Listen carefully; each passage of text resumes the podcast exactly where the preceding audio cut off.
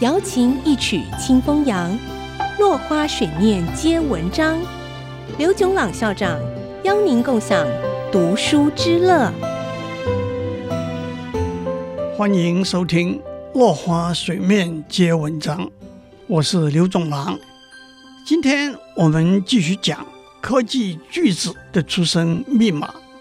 当一九七五年发生个人电脑革命的时候，二十岁上下的年轻人，一方面他们累积了很多磨练，另一方面没有家庭的负担或者稳定收入的固定工作，能够义无反顾地掌握这个年纪。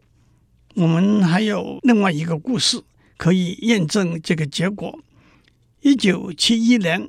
Bill Joy 在十六岁的时候进入拥有最先进电脑设备的密西根大学，也和电脑中心结了不解之缘。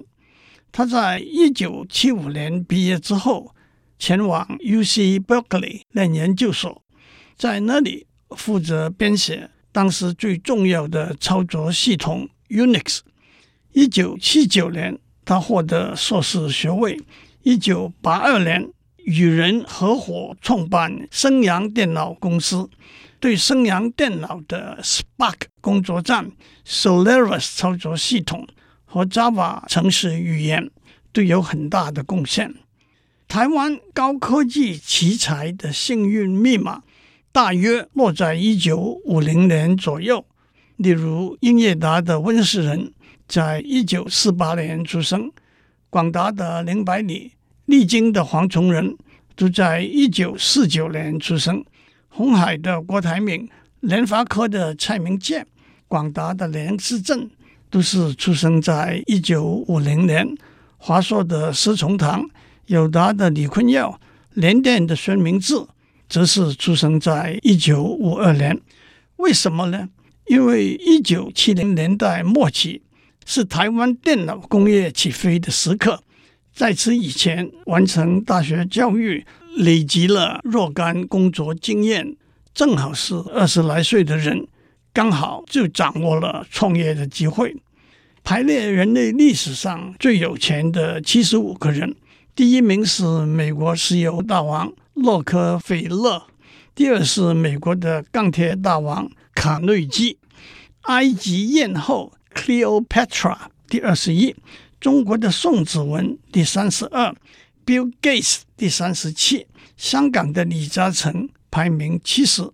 这七十五个人当中有十个美国人，集中在一八三一年到一八四零年出生。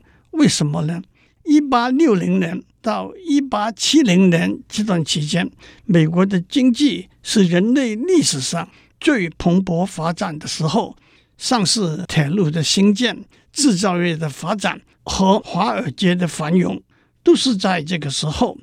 当时这十位富豪正值三十岁壮年时期，他们能够掌握机会，跟着经济起飞，最后获得事业的成功和巨额的财富。在这些例子当中，显示出一个更高更广的原则：成功和机会息息相关。成功来自掌握机会的能力，再加上才能和努力，就能获得超乎寻常的成功。今天我们讲到这里，下次我们讲成功的要素。落花水面皆文章，联发科技真诚献上好礼，给每一颗跃动的智慧心灵。